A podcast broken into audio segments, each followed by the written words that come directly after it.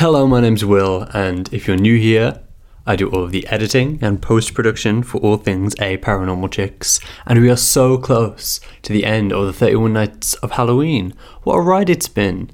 I hope you've enjoyed it as much as I have. We've put so much content out, and I don't know about you, but I'm feeling extra spooky. And on that note, this is part four, it's the final part of Upon the Hill. This is a story that I've been reading over the past four weeks, and this is the final part. Now, just to recap, our narrator has been told a story in a pub uh, about this creepy hill that's in the village. This guy telling him the story, he's called John, he's been up there, he went investigating, he had a narrow escape, and now we're back in the pub. So, what's going to happen in this conclusion? Now, if you're one of our lovely Patreon subscribers, you can head over there and you can actually find the whole story, all four parts in full. You can binge listen to the whole thing if that's something that you want to do. So, yeah, thank you so much for listening and enjoy this final part. Part 4, the final part. I sat transfixed, the words flowing from John in stuttering fashion, yet with a conviction and reality which I found difficult to ignore, regardless of my skepticism. This man believed with every fibre of his being that what he had told me was the truth. Dale had apparently gone after him, against the wishes of the other villagers. He had long ago lost a son and did not wish for anyone else to succumb to the apparent malevolence of the hillside. The landlord, being an old friend of the farmers, eventually gave in, and both men travelled to the foot of the hill in the hopes that John would find their light in the darkness, follow it, and be the first to escape from there in living memory. No matter how much they wished to help, though, they would not dare touch that gate, nor cross the hill's threshold. John had to do that on his own, and he did so just as his pursuer leaned over him. I remember letting out a sigh of relief as he finished the last of the wine in front of the fire. There was a moment of silence between us, and I realized that the entire bar was bathed in an anxious reticence, one which was almost tangible, as if those present wanted to speak, but dared not. Finally, I spoke, attempting to be as reassuring as possible. That's an amazing story, John, but it is just a story. I'm sure there's a rational explanation for it all. He bowed his head gravely, staring at the floor. If it's just a story, then why can't I leave? he said, looking up at me with an expression half caught in fear, half trapped in desperation. What do you mean you can't leave? I've been here for three months, he shouted. Sometimes I wish Dale had just left me there. John, I said, leaning over and resting my hand on his shoulder reassuringly. You can leave whenever you want. But I could see from his expression that he did not believe me. He had been consumed by whatever myths and superstitions the locals had fed him. I concluded that his psyche had been poisoned. Of course, I had felt that the landlord and others meant well, but I was sure that a conventional explanation would hopefully cure him of his afflicted mind. I'm going to Glasgow tomorrow, I said cheerfully. Why not join me? The bus will be here in the afternoon, and we can travel back together. But, of course, I'm forgetting, you have your car with you. Please don't think I was fishing for a lift. I laughed, but John just stared at me grimly, then answered, My car is sitting out back, wrecked. Really? I hope it's not too bad. What happened? It took me several days to recover after my experience on the hill, John said mournfully, before continuing. But when I felt up to it, I packed my bags, thanked Dale and the landlord, then drove out of the village. A couple of miles into my journey, the rain came down in sheets. Visibility was terrible, but I just wanted to leave. I lost control of the car and went straight into a tree. I survived, but the car is a write off. Well, accidents happen. As long as you were okay, how about another drink? I said, standing up. And as I did so, John grabbed my arm forcefully. It was no accident. There was something else on that road. I saw him standing there. A man, I think. At least, it appeared like a man. I swerved to avoid him. And a good thing, too. The last thing you would want around here would be to accidentally kill a local. but jokes once more did not appease his frustrations. I sat back down as he conveyed to me his predicament. After the incident with the car, which was towed back to the pub by Dale, John tried everything he could to leave. Each time he attempted to use the local bus, there would be a problem. It would break down, or there would be a landslide stopping it from entering the village. He even claimed that was why I had been stranded overnight, because he had intended to take the bus again that day. The man was adamant. For three months he had been a guest at the Lair of Dungoth, and no matter how he tried, he could not leave the outskirts of the village. Several times he even tried to hike to the nearest town, but on each occasion he was beaten back by bitter and perilous weather, which appeared without warning. He even tried to phone for help, but his phone seemed to have no signal, while using a landline resulted in continuous static. The same applied for anyone who tried to make a call on his behalf. While I could not explain everything that had happened, I was certain that a series of rational and conventional events could account for each. It seemed madness that someone so obviously intelligent and articulate be made to believe such nonsense. I genuinely felt sympathy for the man. You are the victim of a self fulfilling prophecy, I said confidently. What do you mean? John replied. I've worked in many villages like this. You come to an old part of the country with a haunting landscape. It seems like another world compared to the modern life of London. Then you are provided with paranoia fuel, a myth that the locals believe about a cursed part of the land. Taking all that in, you have some terrible luck hitting a tree with your car, and before you know it, you believe the whole thing. Perhaps you even imagined the figure on the road, maybe even the whole encounter.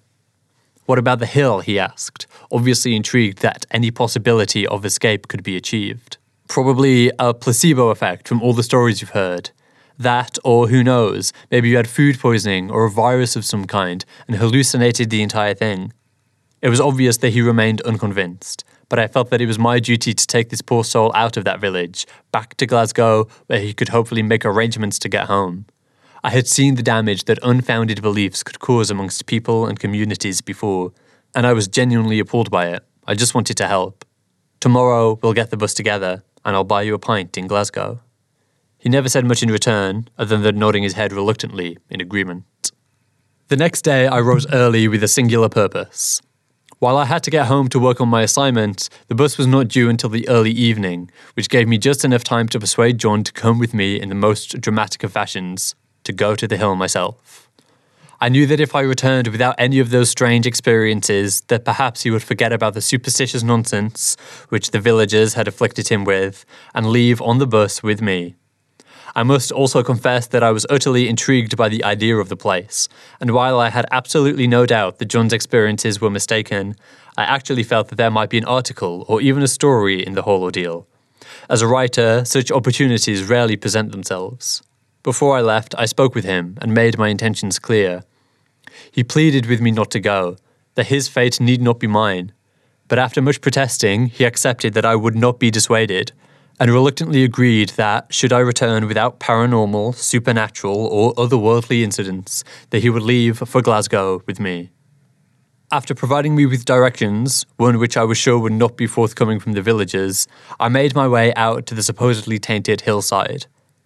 I must admit that, when I saw it at first, it did appear odd to me, misplaced somehow. But again, I counted this as the subconscious effect of John's tale. The environment appeared to be just as he had described. At least that much was accurate. The road was blocked with rubble and rubbish, and I too found the wooden gate lying at the foot of the hillside. There was even a stain of blood upon it, certainly making the conclusion of his story more believable. The thought of some maniac up there did give me pause, but even if someone had chased John through the undergrowth, they had probably moved on after being confronted by Dale and the landlord. In any case, a badly wounded John had been able to escape, so I felt confident I would be fine. I did not feel anything out of the ordinary as I crossed the threshold, and while the tangled weave of trees and dead grass did provoke feelings of decay, I was surprised by just how innocuous and commonplace the environment felt.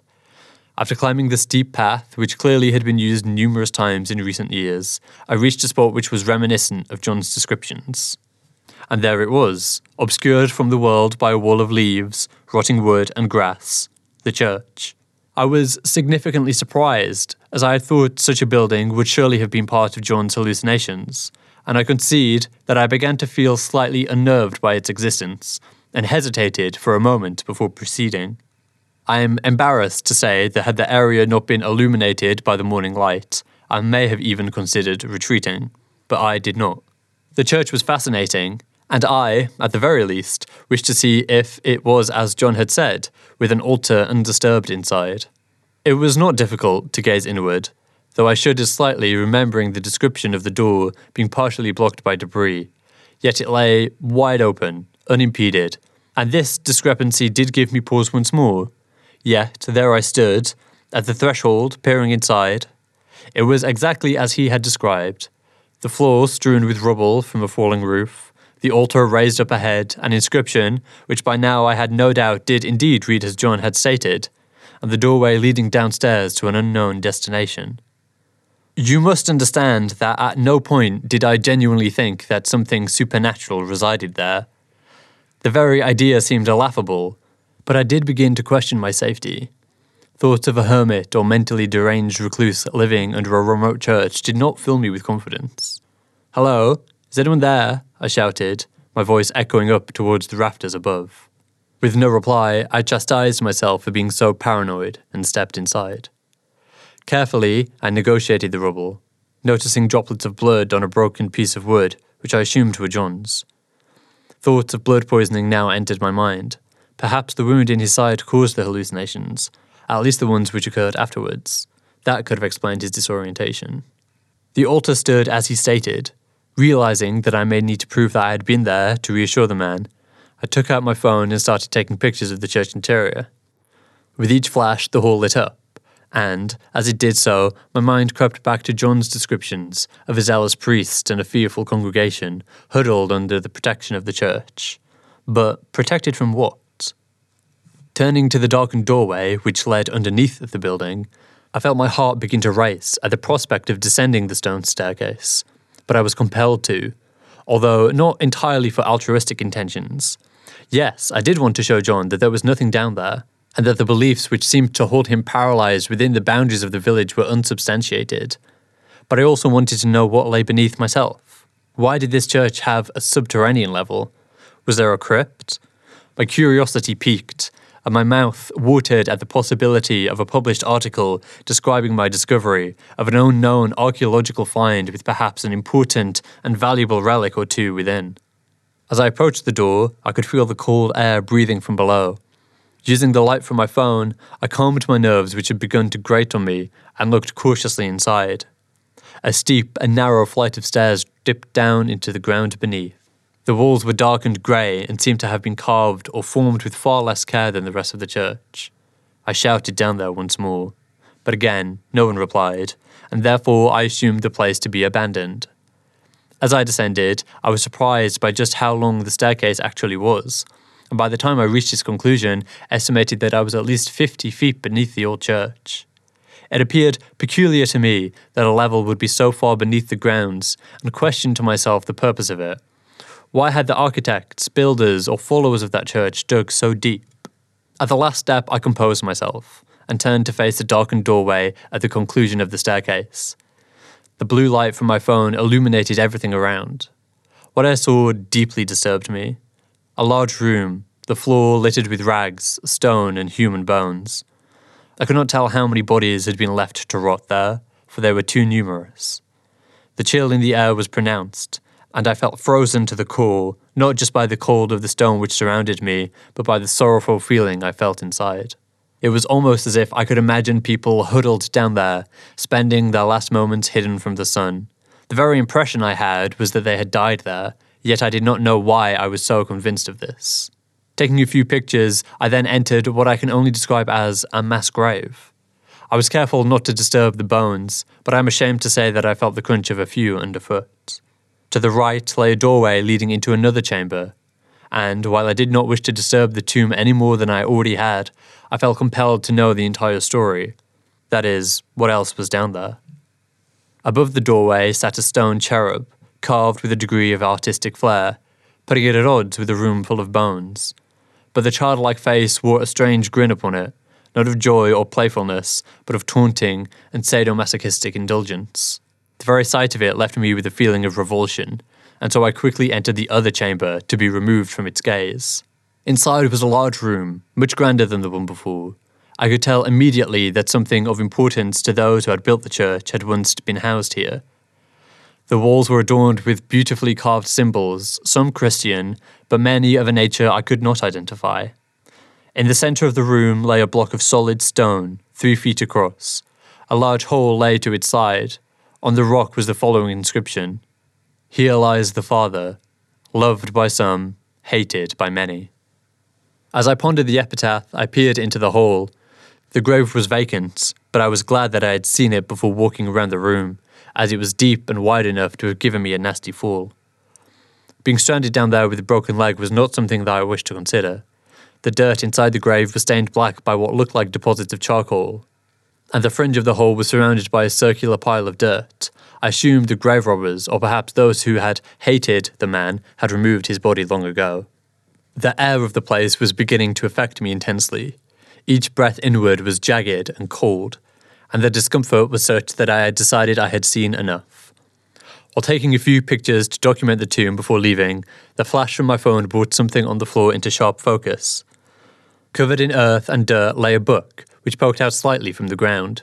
Gently blowing the dust from it, I carefully lifted it up, resting the book on top of the makeshift gravestone. The binding was ancient, peeling slightly as I ran my hand over it. The dark red cover, which I could not identify the material out of which it had been made, spoke of time gone by and of stories lost yet important. Deep down, I knew that such an item should be removed carefully and studied by scholars, but as a writer, my passion for a story compelled me to see what it contained. Opening it, I was amazed. This was a chronicle, a handwritten account of the history of the church, its congregation, and the hillside, a snapshot of a people long since forgotten. It was written in a linguistically confused tone, as the wording seemed to be a mix of Old Scots English and phrases in a language unfamiliar to me, one which I assumed to be Celtic or Gaelic in origin. However, the passages in Old Scots I could read to a degree. What follows is a loose recollection of what had been inscribed there. In the 15th century, a group of refugees came to that area in search of a place they could call home. The valleys, or glens as they're known in Scotland, were uninhabited that time, as too was a strange hill which dominated in the landscape. The people were from a place called Dungorth, and they had escaped from the priest there who had ruled that region at the time, fleeing his persecution as he was a brutal and merciless ruler who punished all who did not follow his beliefs. In all, they numbered only in the hundreds, and while their elders wished to settle in the glens, a prominent priest among them claimed that to bless the lands and to ensure that no ills would befall their community, the hill must be settled first, a beacon of holiness, casting a shadow of protection on all below. While some were suspicious of the man's fascination with the place, he was known for his kindness and as one whose judgment could be trusted. Disheartened, the elders began to follow his example, as it was typical of the time for people to be God fearing. There, on the isolated and baleful hillside, they built a small settlement, but almost immediately a few of the settlers began to fall ill, a sickness which could not be explained and which often resulted in a feverish madness. The priest blamed a number of standing stones, which were peppered throughout the hillside, remnants of, to him at least, an old and heretical religion. It was decided under his supervision that the people should build a church, with the presence of consecrated ground, it was thought that the effects of whatever resided on the hill previously would be eradicated. They were wrong. Despite their efforts, sicknesses only grew worse, and many began to suspect that the priest himself was in league with the abhorrent forces at play. Some of the elders rose up against him, but under his orders, members from the church congregation executed those who rebelled. Fearing for their lives, many of the settlers, who were outraged by the priest and his followers, fled in the night, escorting the remaining elders to the lands below. Most made it off the hill, but some returned wailing and frightened, believing themselves to have been stalked by uncertain and unearthly figures in the woods, unable to escape. To save their lives, they pledged undying fellowship to the priest and his church. Claiming to be receiving visions from the Almighty Himself, the holy man assured the villagers that if they carried out his explicit instructions, they would all be saved. Each night they gathered in the church as the priest spewed forth his visions and damning, seething hatred for those who had left. It became clear to some that he had gone mad, but by then the man had formed a strict and brutally loyal conclave of followers who hung on every word and prophecy, making any rebellion sure to be a violent, bloody, and uncertain one. Many spoke of dreams without form, blinded by darkness, and several families were found in their homes, suffocated in the night. The priest blamed those who had escaped and told stories of how they were the source of the darkness which had persecuted his people, cursing them to a desperate end. Bitterness and anger swept through the community, and several villagers were selected to descend the hill and bring back the elders who were to be judged and sacrificed if need be. But no one could leave. No matter how hard they tried, the church loomed large. No matter which way they walked, down or up, they would appear where they had begun, confused and disorientated. The sickness spread, and the village watchmen one by one were found choked and mutilated in the streets, with witnesses claiming to have seen strange entities prowling around at night. In the panic, those left had no option but to cling to their religion for salvation, in the hope that the church would protect them. They huddled together underneath its roof, in abject terror for what approached from the shadows outside. Here, the writing changed markedly, becoming jagged, fervent, and more pronounced. The priest himself had taken over from the town scribe, who he had deemed to be unsatisfactory. Several pages followed, pockets of English entangled with what looked like Latin, and a number of unusual and indecipherable languages. Each page was filled with pain and scorn for those who had left, and then the words just stopped. Standing there, in that foreboding place, I ran my fingers across the spine of the book and could see clearly the last page had been torn out. What it could have contained, I didn't know. I felt overwhelmed by the account which I had just read, as a very real and palpable fear surged throughout my body. The thought occurred to me that the account of the sickness which had plagued the exiles of Dungorth seemed remarkably similar to John's experiences. I could not avoid the coincidence, and I began to suspect that something, in fact, had affected him after all, something tangible. Perhaps a contamination in the ground, a poison, maybe. I had read about pockets of methane gas escaping through the earth and its sea, which had killed many. But it was not out of the question that something similar, perhaps in smaller doses, could in fact have caused mass hallucinations, sickness, and even madness. It was the most feasible explanation I could come up with. Yet, why had I not been affected? Perhaps, as the Chronicle had stated, some people were more immune to the contaminant than others. My attention now turned once more to the grave, or at least what was left of it. I wondered what the people did with the body of that loved but hated priest, assuming that was who the father referred to. Did they rebury it in another location? Perhaps his followers were worried that his grave would be vandalized. The answer became clear to me almost immediately. They had burned him in his grave, under the very church he had built. The hole where his body once lay, now marked eternally by the blackened stains of smoke and ember. I shuddered at the thought that he may have been thrown down there and set alight while still alive. The air now grew noticeably colder, but this was not what marked the beginning of my ordeal. I leaned over, looking closely at what I saw on the rim of the grave. I could not bring myself to believe it. There, on the brim of the hole, was a callous signature left by the church's former attendant. In the darkness, I must have missed it, but now it was unmistakable. There, on the edge of the grave, was a handprint, blackened and burned, as of someone clawing their way out of their eternal and forsaken pit. My breath spiraled slowly out of my mouth, congealing in the icy surrounds while my heart raced at the mere possibility of what had risen from that hole in the ground. As the air grew colder still, I stood up and made my way to the foot of the stairs. I had to get out of there, into the sunlight, into the open. It was then that I heard it. At first, it was merely the impression of a sound. Then, more definite, rising in intensity and clarity. Something stirred above. People, many of them, groaning and lamenting, crying for their lives in unison. Chants in the darkness, both Christian and of something older. As the wails of misery ascended, a single voice rose up out of the cacophony deafening and terrible, it spoke of the end of days, of betrayal, of unimpeded sin. The voice yelled and screamed, renouncing all who did not listen, a vengeful sermon from that stone altar above. I cannot put the fear I felt into words. Alone in the cold darkness of a defiled crypt, with no way out other than up, and into that church hall where something hideous now relived forgotten and terrible times, the screams grew louder as the banging and scuffing of feet rushed towards the staircase, towards where I stood. Such pain in those voices. I ran in terror as they flew down the ancient staircase towards me.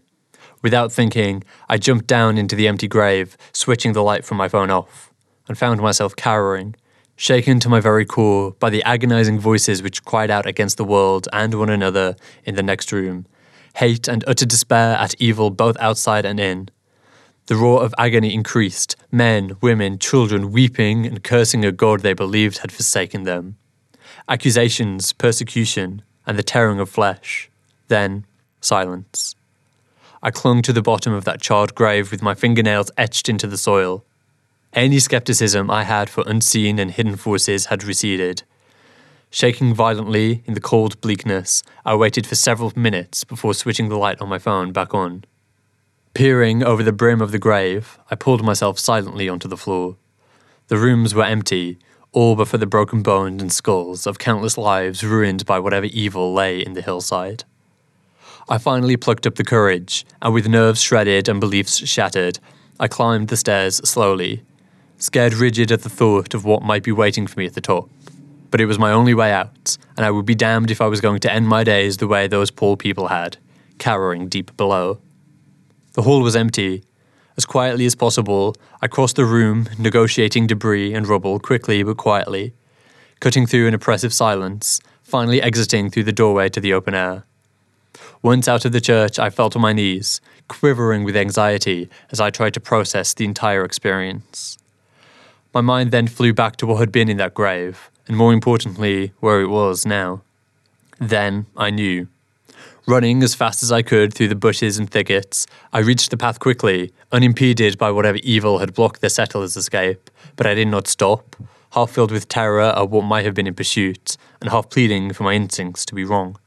The air burned in my lungs as I rushed down the path. Within minutes, the wooden gate was in sight, and I was off that wretched hill, a place I would never tread again. Not for money, not for a story, not for anything. I would have breathed a sigh of relief at this thought, but that was not in my mind. I had to get back to the pub as quickly as possible.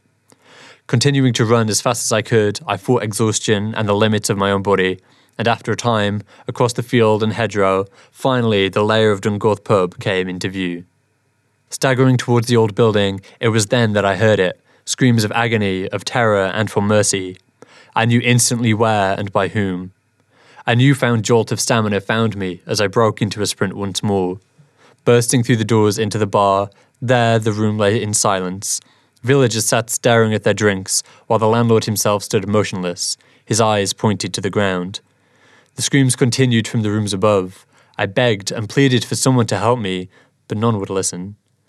Realizing I was alone to confront it, I broke for the stairs, but the landlord forcibly intervened, dragging me back, his arms wrapped tightly around my shoulders. Leave him, son, you can't help him, he yelled, as two other men attempted to restrain me. I thrust my elbow into the stomach of the landlord behind, and then barged past the two men, knocking one to the floor. Tearing up the stairs, I followed the awful cries straight into John's room. The door was locked. Thrusting my shoulder against the door again and again, it cracked and splintered against my efforts. With each strike, I heard the garbled gasp of something unearthly inside in response. Finally, the door gave way and I went in. For a moment, I glimpsed something which looked like a man, at least something which was once alive, blackened and burnt. It turned its head as if to stare at me. I cannot say whether it truly saw me, as it had no eyes to speak of. In its grip, was the crumpled and lifeless body of John Radcliffe. Then it turned, wriggling through an open window, carting the poor man's body behind. They were both gone. The room then took on a volatile and fluid experience. I do not know if it was the exertion of my efforts or just being in proximity to that gross miscreation, but a sickness overcame me, seeping through my stomach, and as I lost consciousness, I cried out in helplessness. That was several days ago. It seemed I banged my head against the floor when I collapsed, and somehow injured my leg in the process. The village doctor who examined me prescribed some antibiotics for what he believed to be a stomach infection, and a sedative which helped ease my anxiety. With a little else to occupy me, I've committed everything I can remember about this entire horrid ordeal to paper. After all, a writer writes. Yesterday, I visited John's room for the first time since he was taken. It was silent, and it felt empty in a way I've never truly known before. An absence of life is the best I can describe it. The place lay ransacked, his belongings still strewn across the floor. I assumed that no one had been in there. The landlord was probably too frightened, but I do not blame him. As I turned to leave the now vacant room, I noticed one item which looked out of place. It didn't belong. On John's bed lay a withered and stained piece of paper. I knew where it had come from without even needing to read it.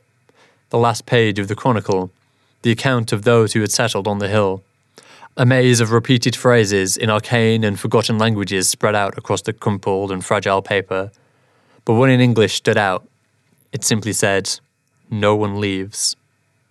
I don't know what to make of anything anymore. I feel exhausted. Yet my mind still picks over the last few days piece by piece. I am racked with guilt. Somehow, I feel my very presence on that hill brought whatever that was back down here to take John. Otherwise, why did it wait so long? My last thought on the matter is that perhaps I've just been lucky. That I visited the hill when that thing wasn't on it probably saved my life. In any case, regardless of how the villagers wish to explain this, I'll be reporting John's disappearance when I arrive in Glasgow and asking the police to take a look at the number of residents who have gone missing in the area over the years. I think they'll be surprised by the number. Home seems a million miles away, but I know that I'll be there shortly, to my own bed, another world far away from the events of the past few days. Perhaps there I'll be able to put this madness into context. I've never been so homesick. Hopefully, I'll be there in a matter of hours, although the bus out of the village is running a little late.